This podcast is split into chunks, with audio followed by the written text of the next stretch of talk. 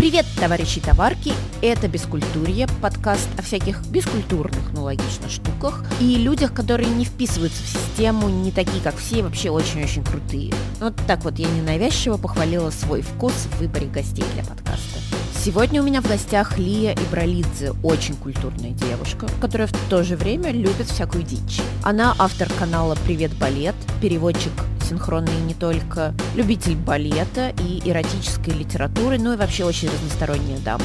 Мне, признаться, каждый раз становится физически дурно, когда приходится обрезать такие подкасты. Изначально мы с Лией говорили полтора часа, но поскольку я в бескультуре пытаюсь придерживаться 40-минутного формата, пришлось резать себя без ножа, но и подкаст тоже.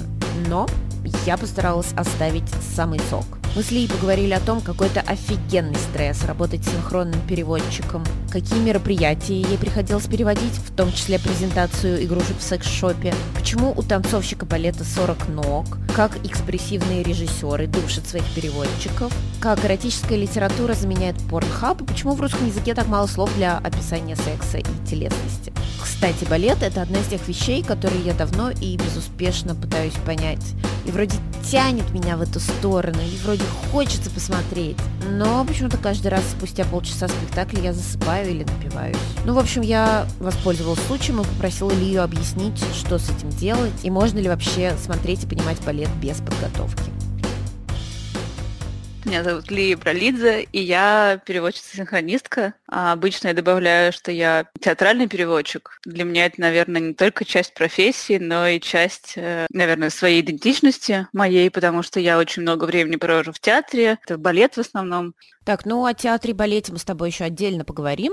А пока давай все-таки о переводе. А, расскажи немного о своем образовании. Я, насколько поняла, ты училась не только в России, но и где-то за границей еще. А, ну, я заканчивала филфак МГУ. В рамках учебы на филфаке я два раза стажировалась за границей по полгода, по семестру. А, первый раз это была Тулуза. Там я училась в том, что называется Sciences Po по-французски.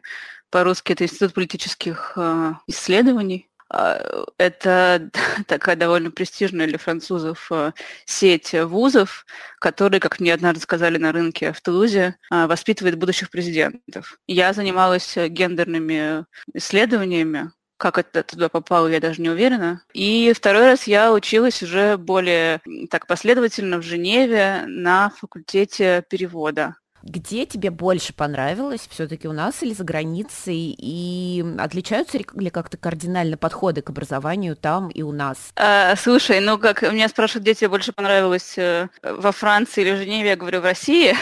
Когда я впервые собиралась на стажировку, мне казалось, что я сейчас приеду в страну победившего, а, не знаю чего, либерализма, где все лучше, все на сто процентов лучше. И там я найду свое счастье, получу все, все свободы, которые мне полагаются.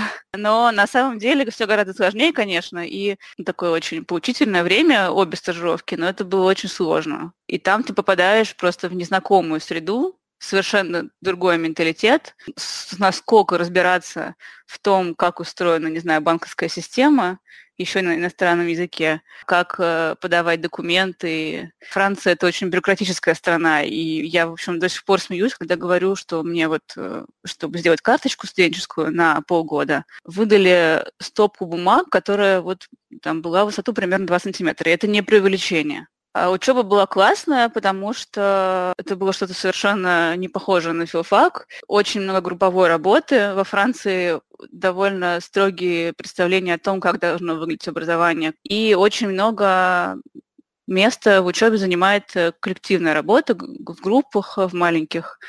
И сейчас я думаю, что очень круто, что люди много говорят и много пишут, и много выступают перед, пускай перед своими однокурсниками и преподавателями, это супер важно, потому что этого навыка практически нет в э, программе, не знаю, филфаков современных, насколько я знаю, в России. Главное отличие системы образования в России и, ну, скажем, обобщая в Европе, это то, что в Европе очень много курсов по выбору. Есть обычно какие-то обязательные курсы, это могут быть лекции, могут быть семинары базовые для твоей специальности, а дальше ты сам набираешь курсы по, по своей специальности и по своим интересам. Это может быть что-то, я не знаю, из ядерной физики, если ты, в принципе, можешь в этом разобраться, и из истории, и, я не знаю, из педагогики и так далее. Если отвечать на этот вопрос, свобода в выборе и формировании программы – это классно. Ты звучишь вообще супер серьезно и так рассказываешь, что мне прям представляется, у вас там прям мега был напряженный график. А удавалось вообще потусоваться-то? Вот интересно, ты говоришь, что менталитет совсем другой. Удалось потусоваться с этими чуваками-то с другим менталитетом? За границей я мало тусовалась, э, я много ездила. Как раз учебы там было на самом деле очень мало ее было очень мало, в том числе потому что ну, у меня не было никаких обязательств по выполнению программы в том виде, в котором они есть, например, для иностранных студентов по обмену.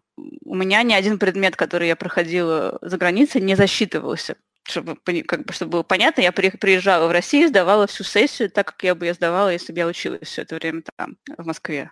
С местными я не особо дружила. С одной стороны, вопрос э, немножечко поколенческий, потому что мы приезжали, это был четвертый, пятый, э, пятый курс, по-моему. Мы, мы попадали в программу для студентов первого-второго курса.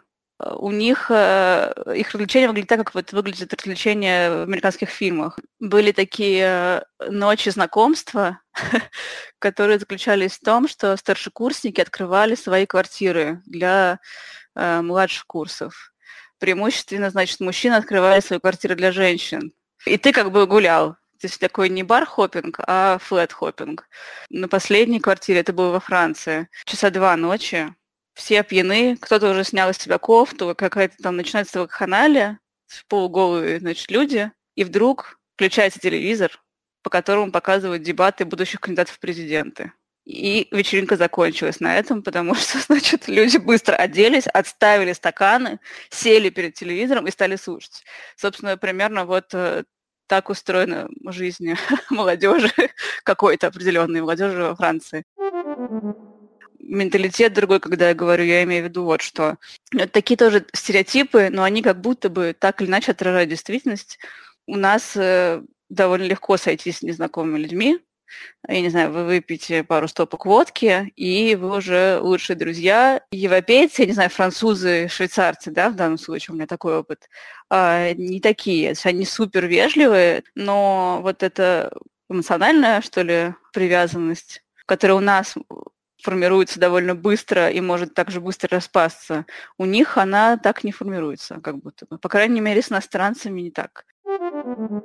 Ну, давай перейдем э, к синхронному переводу уже. Скажи, а вот интересно, этому как-то специально обучают? Может быть, есть какие-то специальные упражнения? Слушай, конечно, обучают. Э, то, что есть определенная техника синхронного перевода, для меня тоже было открытием.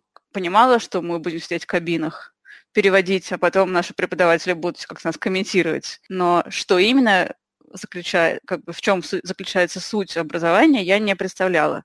А, упражнения действительно есть. Э, то, о чем я, в общем, много думала, например, в течение этого года обучения, это то, как, э, как переводить речь, когда ты не знаешь, что будет сказано дальше. Это зависит от языка. Я училась на материале английского языка, то есть с чего чаще всего начинают фразу, например, или где чаще всего стоят э, значимые члены предложения в английском языке.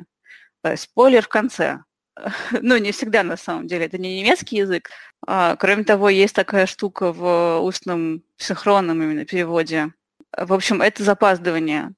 То есть, несмотря на то, что перевод называется синхронным, а запаздывание все равно есть. Вот этот момент, когда человек начал говорить, а ты еще нет, его длина, а, это твой шаг, как бы. Ну так, классически считается, что вот это запаздывание – это фраза, длина фразы, которую человек может сказать на одном вдохе. Человек вдохнул и говорит, уважаемые дамы и господа, я рад вас приветствовать на 25-й конференции, посвященной водопроводам. И замолчал.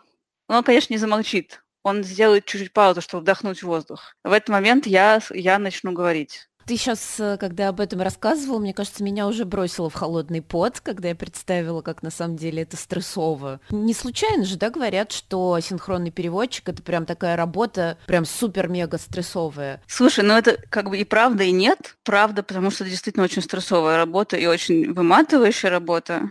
Но мне, скажем, если я переводила Э, с напарником скажем, 4 часа, то у меня голова уже пухнет. Это не, не, не максимум, который бывает день совершенно.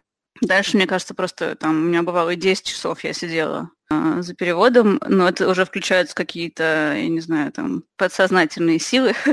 вот. Но это действительно очень выматывающая работа, потому что она требует постоянной очень большой концентрации. Э, собственно, ровно для этого напарник и нужен.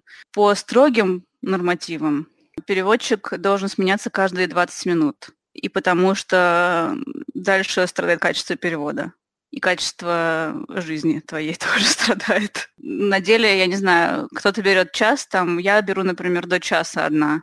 И даже когда ты не переводишь, а, ты чаще всего слушаешь. Конечно, особенно когда ты сидишь в зуме, у тебя есть возможность пойти налить себе чаю или сходить в туалет в спокойном режиме и так далее. Но ты все равно сидишь, слушаешь, потому что тебе это вступать через там 20 минут или 15, и если спикер не, не меняется, например, то тебе нужно понимать, о чем он, он или она говорит, чтобы вообще быть в курсе. Ну, в общем, тебе очень на многое нужно обращать внимание сразу. И, ну, не говоря уже о том, что тебе нужно слушать и переводить, и думать. Да, запоминать на самом деле ничего не нужно. Вот э, я как раз хотела сказать, что в синхронном переводе у тебя работает краткосрочная память. После лекции ты можешь не вспомнить, о чем человек говорил, хотя ты его переводил. Память нужна при последовательном переводе. Когда человек говорит, ты слушаешь, потом он замолкает или она, и ты начинаешь говорить. Скажи мне, пожалуйста, ты подготовила для меня какие-нибудь истории? Я понимаю, что у тебя там было миллион этих мероприятий, а, но, может быть, что-то тебе особенно запомнилось? Давай, может быть, какой-нибудь провал. У меня было много довольно ощущения провала в моей работе. Тоже такая реальность работы переводчика. На переводчика мало обращают внимание. И если ты, например, что-то сказала совсем не так, это могут заметить, но быстро забудут и это смягчает в некотором смысле ощущение провала. Но у меня были ситуации, когда я переводила, это было в самом, самом начале моей переводческой карьеры, я переводила театральную лекцию. Там была сначала лекция, а потом практически, как сказать, э, семинар. И вот на лекции режиссер говорил что-то очень много про детский театр. И в какой-то момент он произнес фразу, в которой я понимала абсолютно все слова, но совершенно не понимала, что они значат все вместе.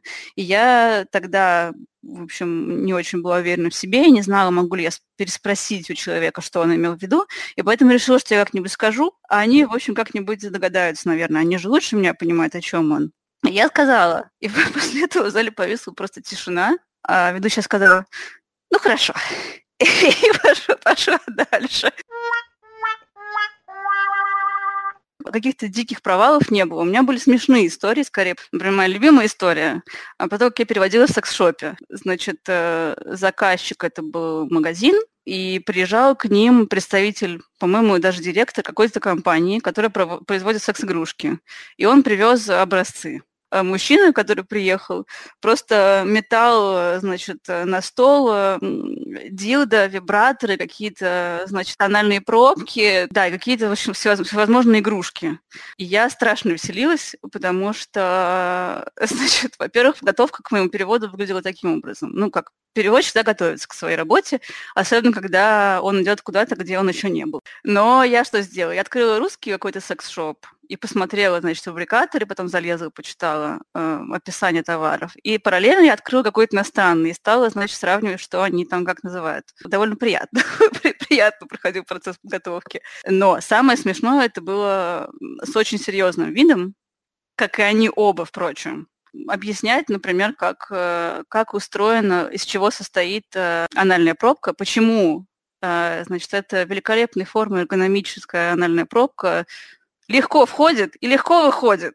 Например, он привез э, разные дилда, и они есть э, как бы реалистики и какие-то, значит, более фантазийные формы. И вот он достал эти реалистичные формы члены, э, и, потрясая ими, кричал, посмотрите, какие они у нас мягкие, как, как они похожи на настоящие, а потрогайте, какие они, значит, бархатистые на ощупь. А знаете, почему они такие? И дальше он достает из чемодана разрезанный пополам дилда, который, значит, демонстрирует какую-то двухфазную, я не знаю, как это, структуру. Там у него, значит, в середине какой-то более плотный силикон, а снаружи более мягкий силикон.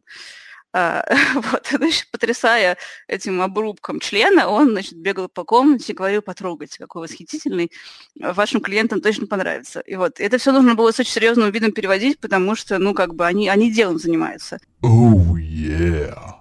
В театре довольно много странных вещей происходит, но я, мне сложно их вычленить как странные, потому что я к ним привыкла. Но один раз, например, я переводила режиссера для студентов, который в ПУ рассказа, объясняя или показывая, как он там, как он играл что-то, или как он показывал, как нужно играть, схватил меня за шею и стал, значит, меня, как, ну, как бы он не, душит, но схватил меня за шею и стал говорить, вот так я, значит, к нему подошел, а я должна была в это время говорить.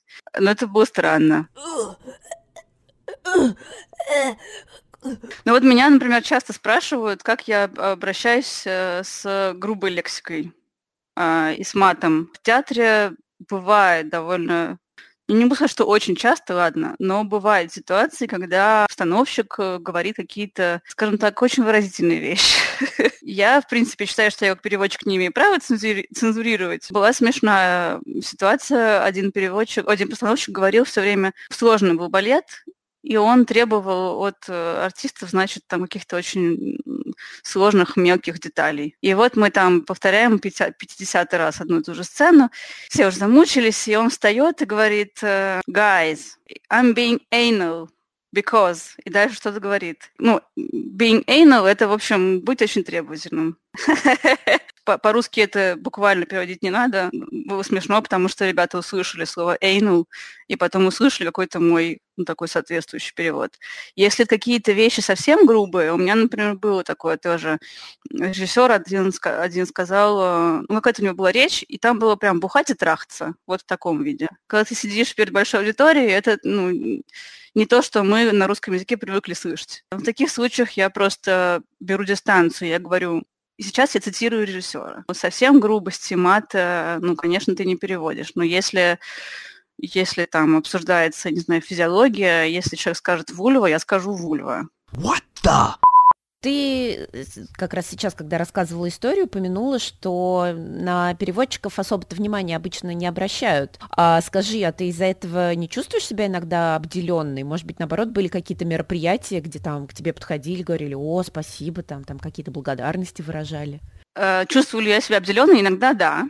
Были ли мероприятия, где подходили и говорили спасибо? Да. На самом деле, это такой э, извечный вопрос э, в переводческой среде. Мол, если ты хочешь быть не переводчиком, например, а писателем, ну иди становись писателем. Не надо переписывать чужой текст, потому что ты его переводишь, но тебе кажется, что тут может быть лучше, например, или, или как-то иначе. В то же время в переводе есть э, создание смыслов, не в тех смыслах, которые я словами через рот говорю, потому что говорю я действительно чужую речь и чужие мысли в основном, а в том, как я существую в этой ситуации. Классическая доктрина утверждает, что э, самый лучший переводчик – это переводчик, которого никто не заметил, которого нет. Но не на сто процентов, потому что если идут переговоры, например, и сидят три человека, сторона А, сторона Б и переводчик, что эти три человека присутствуют в комнате, как три тела, три сознания, три каких-то личности. Исключить э, одного из них а, из этой ситуации невозможно. А если делать вид, что его там нет, то возникает очень много разных сложных стрессовых ситуаций в том числе. В общем, люди не то чтобы раздражаются, но, в общем, переводчик – это нежелательное звено. Ну, потому что мы все хотим друг друга понимать э, с полуслова без, э, без другого человека. И, конечно, ситуация, когда тебе нужно общаться через переводчика, особенно если ты какие-то напряженные переговоры, или тебе приходится рассказывать что-то, что ты ну, не очень хочешь рассказывать всем, например. И ты это рассказываешь не только человеку, которому, в общем, предназначается информация, но и переводчику, по сути. Это может вызывать э, ну, какой-то стресс, недовольство. Это не значит, что все ругаются на переводчика, совершенно нет. Трение, мне кажется, оно довольно часто в какой-то форме есть. Ну, это такая данность профессии. Давай мы, наконец, перейдем к желанной теме про искусство. Э, расскажи, пожалуйста, о своей работе в театре Станиславского и Немировича Данченко. Как ты туда попала? Я так понимаю, что любовь э, к балету, к театру у тебя была до того, как ты попала туда, правильно? Да. После университета я, в общем, брала любую переводческую работу, которую я находила.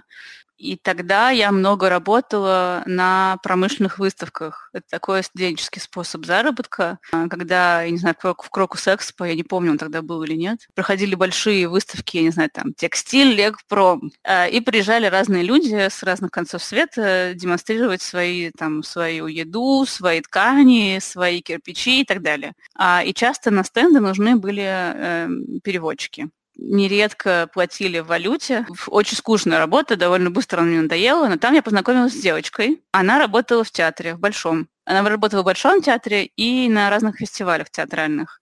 И она рассказала мне, что такое вообще бывает. И через нее я попала в Большой.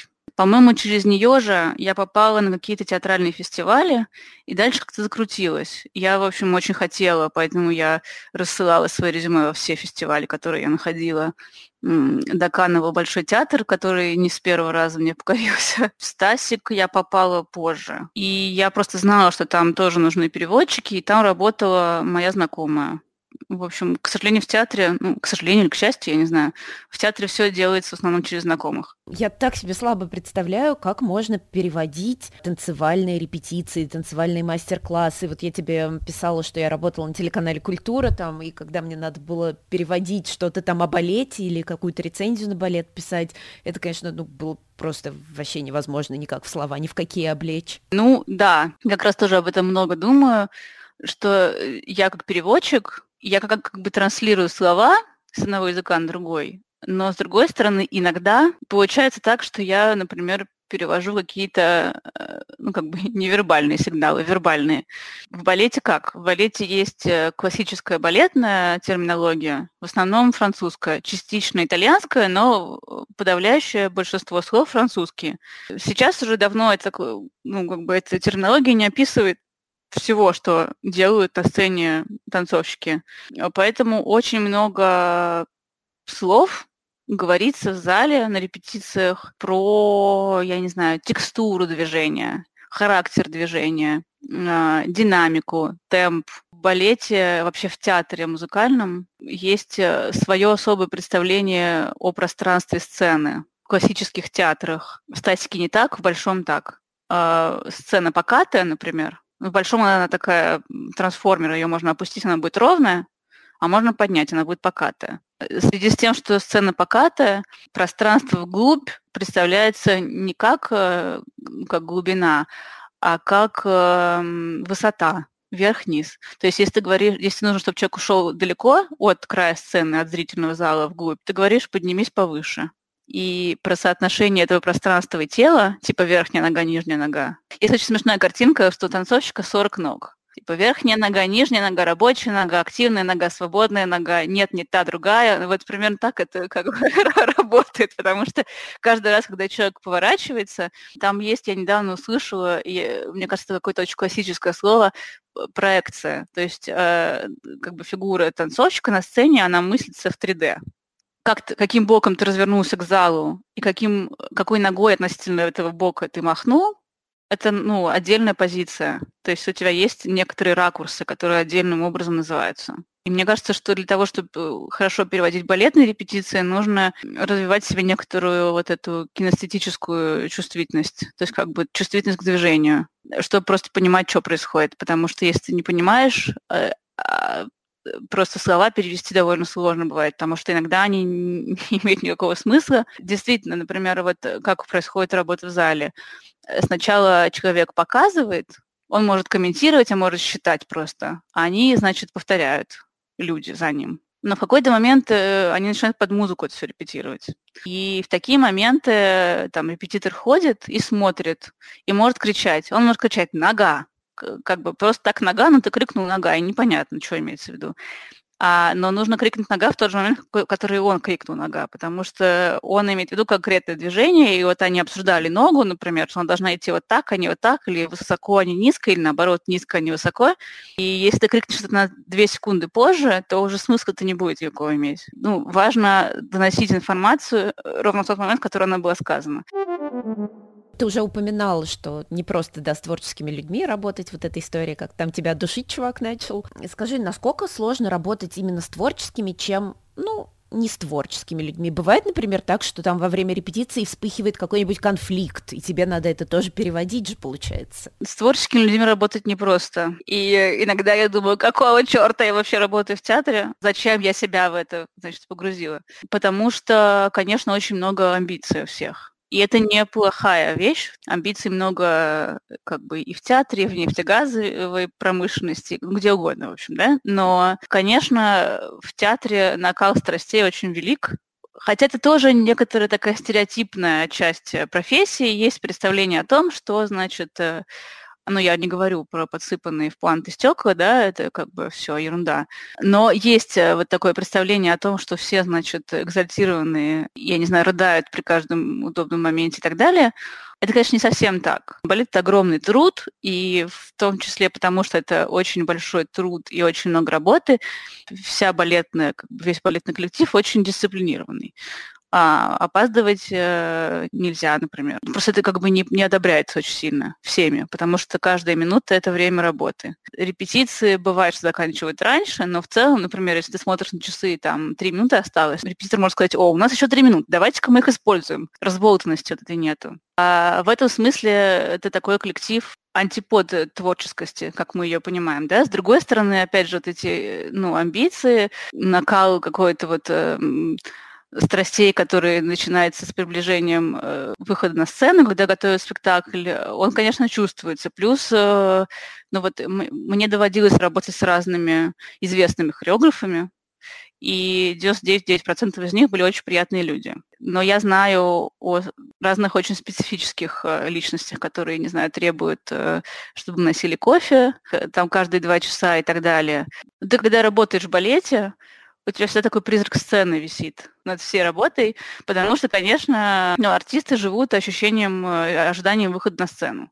То есть ты горбатишься по 6-8 часов в зале, потеешь, устаешь, травмируешься и так далее, Э, и все это ради того, чтобы выйти на сцену. И вот с этим у меня, на самом деле, связана интересная история. Я, когда начинала работать в Большом, вот у нас был первый большой выпуск, мой первый большой выпуск в театре. И я всегда считала себя очень таким неамбициозным человеком, которому публичность не нужна, неинтересна вообще. И на премьере если хореограф живой и находится в театре, то его вызывают на поклоны тогда мы работали над возобновлением, это значит, спектакль уже был когда-то в театре, его просто вспоминали, и хореограф приехал. По-моему, я смотрела спектакль, и потом, собственно, в конце на поклоны я пошла за кулисы, а, потому что вот мой, моя подопечная, я, там была э, женщина-постановщица, она ассистентка хореографа, она была иностранка, и я ее переводила. И я оказалась в первой кулисе, в момент э, аплодисментов. И когда хореограф, хореограф мужчина русский, он вышел на сцену, он так вышел с краю. Я была, собственно, рядом. Я была за кулисами, но я как бы там была. Там так можно было немножечко выглянуть одним глазком, что тебя было не видно. Я, естественно, поперлась смотреть. И в этот момент вот все эти, значит, возвышенные рассуждения о том, о, о магии сцены, об энергетике зала, вот, вот все, что я просто ненавижу, они для меня, на самом деле, обрели смысл, потому что, ну, тоже я была нигде, не абы где, а я была на исторической сцене Большого театра, куча народу, и все дико аплодируют. Прям вот орут, воют, кричат, браво и все такое.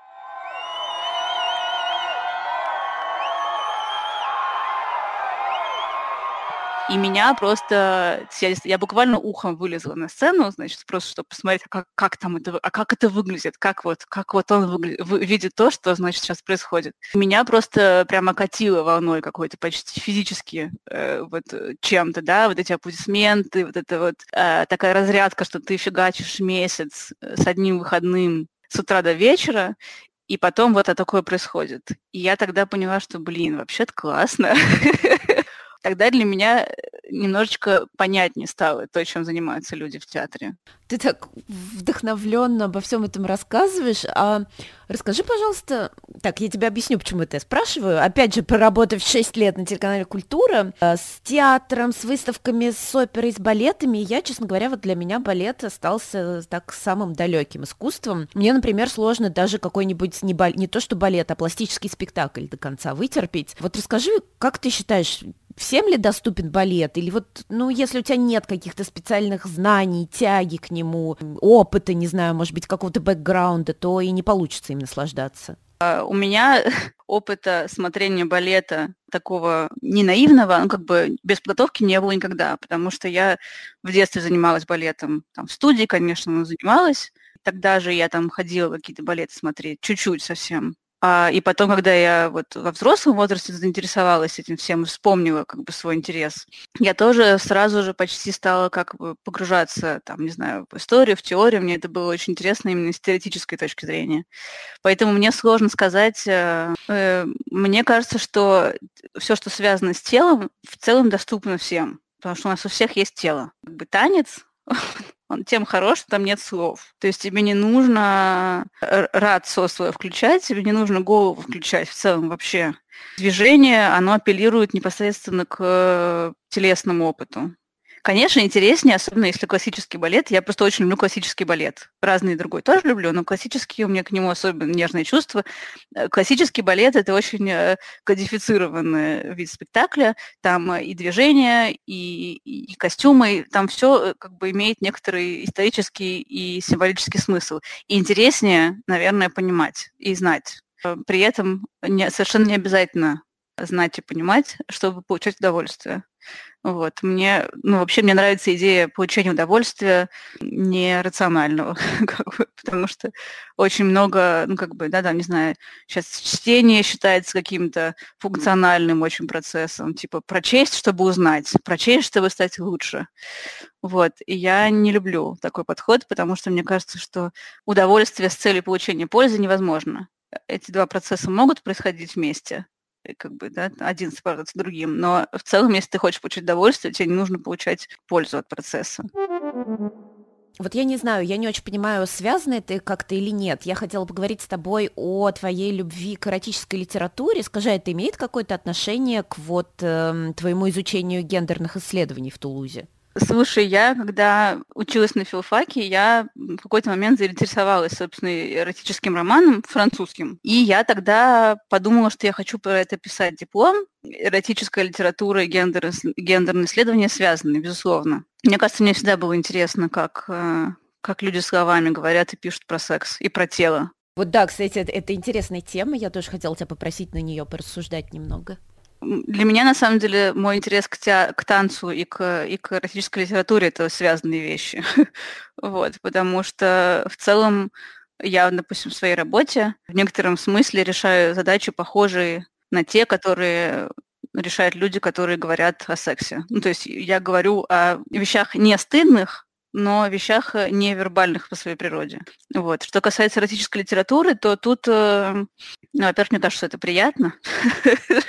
И это, собственно, не моя идея, я просто ее совершенно точно готова подтвердить, что эротическая литература и порнографическая литература э, точно так же выполняют функцию как бы порно, как и порнхаб когда-то даже в большей степени. Ну, то есть у кого-то работает больше визуальная стимуляция, у кого-то, скажем, э, вербальная, да, или у кого-то приятнее там типа почитать а не посмотреть. Плюс мне интересно, правда, то, как, э, какие люди выбирают слова, потому что а, вот я как раз недавно думала о том, что ну, мы говорим, что в русском языке нет слов для описания секса. Вот, кстати, да, я слушала недавно подкаст «Медузы», да, и там как раз они обсуждали, что сложно с этим. Это, в общем, это то, с чего я начинался мой интерес э, в университете. Тогда об этом как бы мало говорили.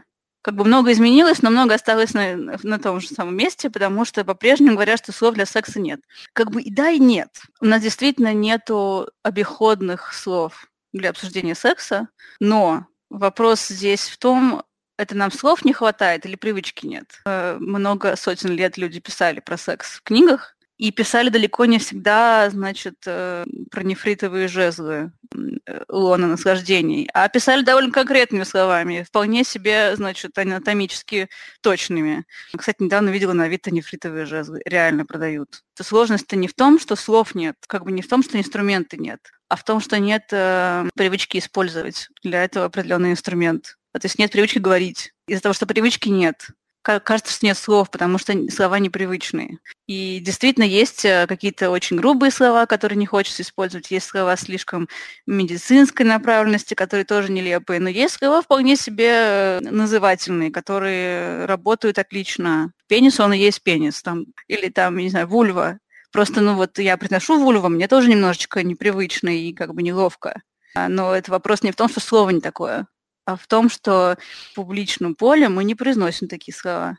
И мне кажется, что когда появится, вернее, не то, что появится, а как бы устаканится привычка говорить и обсуждать и называть части тела, и называть э, процессы. Мне кажется, кстати, с процессами, с действиями сложнее, чем с частями тела.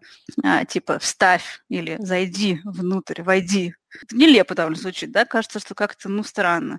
А вот когда появится как бы спокойная, скажем так, привычка, да, об этом говорить, тогда уже и слова будут казаться менее странными.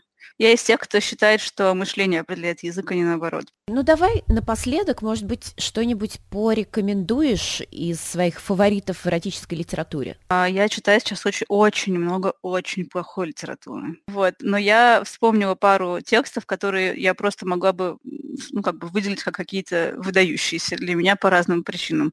Один из них э, роман э, э, Гийома Полинера «11 тысяч палок». А, значит, это пожалуй, самое жесткое, что я когда-либо читала про секс. Порнографический роман, абсолютно порнографический, а, в котором э, реально описаны все виды, все варианты сексуальных э, практик, э, предпочтений, не знаю, зависимости и так далее.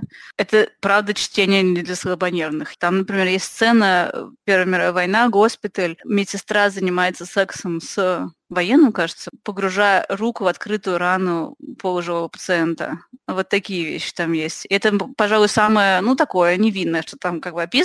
Просто огромная э, сцена некрофилии с кишками, с распарыванием животов и так далее. Ну, то есть это э, удивительный текст. Ну, он такой, с одной стороны, смакует, а с другой стороны, я даже не знаю, в общем, я, я не, очень, не, не очень понимаю его значение, потому что я, честно говоря, была в таком шоке, когда я это прочла, что я закрыла книгу, отставила ее и даже вот при переездах своих не забрала. Но этот роман, который точно произвел на меня впечатление. Вот. Из последнего, вторая книжка, собственно, я две вспомнила. Это э, просто смешная находка. И вот э, в одной из групп на Фейсбуке продавали какую-то подборку французских книжек, э, там по 20 рублей. И я выхватила оттуда очень смешные тексты, в частности, роман, который, как я потом выяснила, переведен на русский язык. Э, он называется «Проклятая». И автор Ги Декар, значит, в романе «Проклятая» мы узнаем о, от лица мужчины, конечно же, о такой интересной женщине, в которую он был влюблен. Но женщина необычная. У женщины слишком большой клитор. Это большая проблема для всех, потому что с ней не знают, чего делать. Это послевоенное время, значит, э, у нее слишком большой клитор, поэтому ее половая принадлежность не очень понятна людям. Поскольку, значит, клитор у нее слишком велик для женщины, она как бы усваивает мужскую модель поведения влюбляется в женщин. Э, с легкой руки писателя она делает себе операцию по смене пола и, значит, э, заводит роман с женщиной. При этом она не меняет внешность на, на мужскую, остается женщиной. В общем, короче, э, типа 150 страниц удовольствия вот этого совершенно дикого. А все это еще через оптику мужчины. То есть это абсолютно вот э, э, мечта радикальных феминисток. Это такой текст, э, как бы энциклопедия патриархально, как бы патриархального образа мыслей. Типа, если женщине нравится женщина, то, скорее всего, она мужчина, потому что у нас как бы однополые отношения невозможны. Дальше, значит, э, ее партнерке, женщине, Э, нравится и женщина, и мужчина. Но женщина ей нравится, пока у нее мужика нормального нет. И, короче, просто вот, вот такая дичь. Э, я, честно говоря, читала с большим удовольствием, потому что это все, значит, в антуражах севера Франции. Там -то, вот это вот суровый прибой, волны, замок старинный, там горы, что-то еще. Просто, просто восхитительно. Адская дичь. Ужасно люблю такое. И я тоже люблю дичь, в этом мысли и похоже. В общем, если вам на культурное или наоборот на бескультурное мероприятие нужен переводчик, вы теперь знаете, к кому обращаться. А ко мне вы можете обращаться, если хотите прийти в гости в подкаст «Бескультуре» и вам есть что рассказать. Можете писать мне на подкаст cultureless.gmail.com или в Инстаграм подкаст cultureless. Ну и традиционно призываю вас поощрить бескультуре своими лайками и комментариями, потому что это, в общем-то, единственный ваш шанс показать, что все это дело вы слушаете и хотите, чтобы оно продолжало выходить. И оно продолжает. Настя и бескультуре вернутся к вам совсем скоро. Всем пока!